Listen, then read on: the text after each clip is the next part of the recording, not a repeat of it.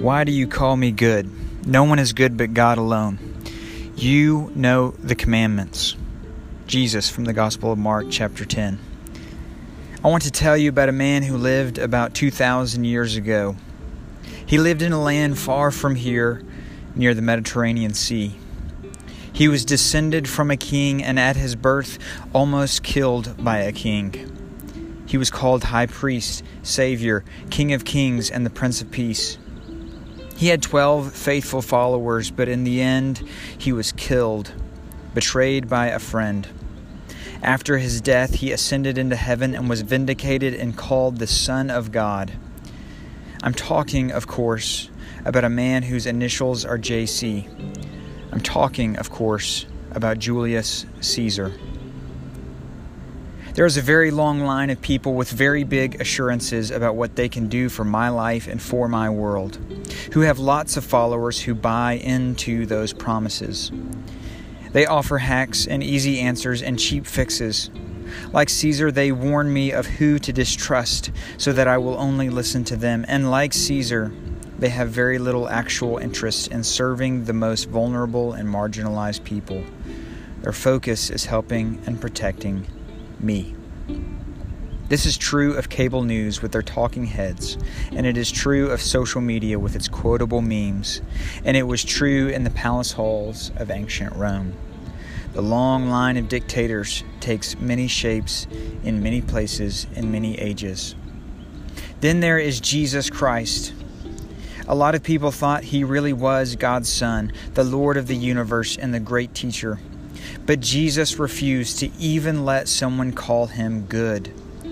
In the four Gospels, Jesus was asked 183 questions, but he only directly answered 10 of them. Instead, he answered with stories or with questions of his own.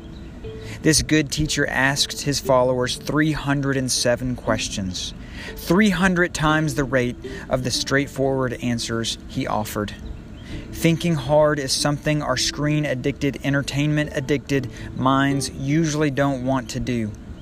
But when Jesus asked his followers questions and refused to even be called good, he forced them to do more careful thinking. Then, what did Jesus tell the man? You know the commandments.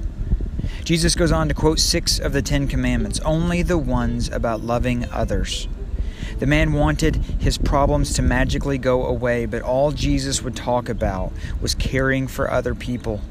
The Jews expected a Messiah who would wipe out the Romans. He wouldn't even do that for them.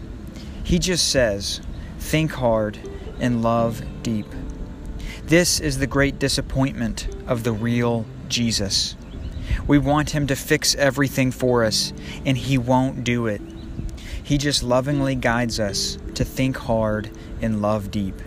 That kind of life will transform us and our community from the inside out. So much of American religion has become all about protecting and helping me. So much of American religion has become entertainment driven, mindless, and thoughtless. This is Caesar religion, not Jesus religion. Look and see how all the influencers on your screen and around you offer lots of opinions but very few stories. How the influencers offer lots of answers but ask very few questions. How much the influencers want to help you instead of challenging you to care for others. Think hard and love deep. Jesus offered something so fresh and different. What kind of influencer will you find and choose to be in this world?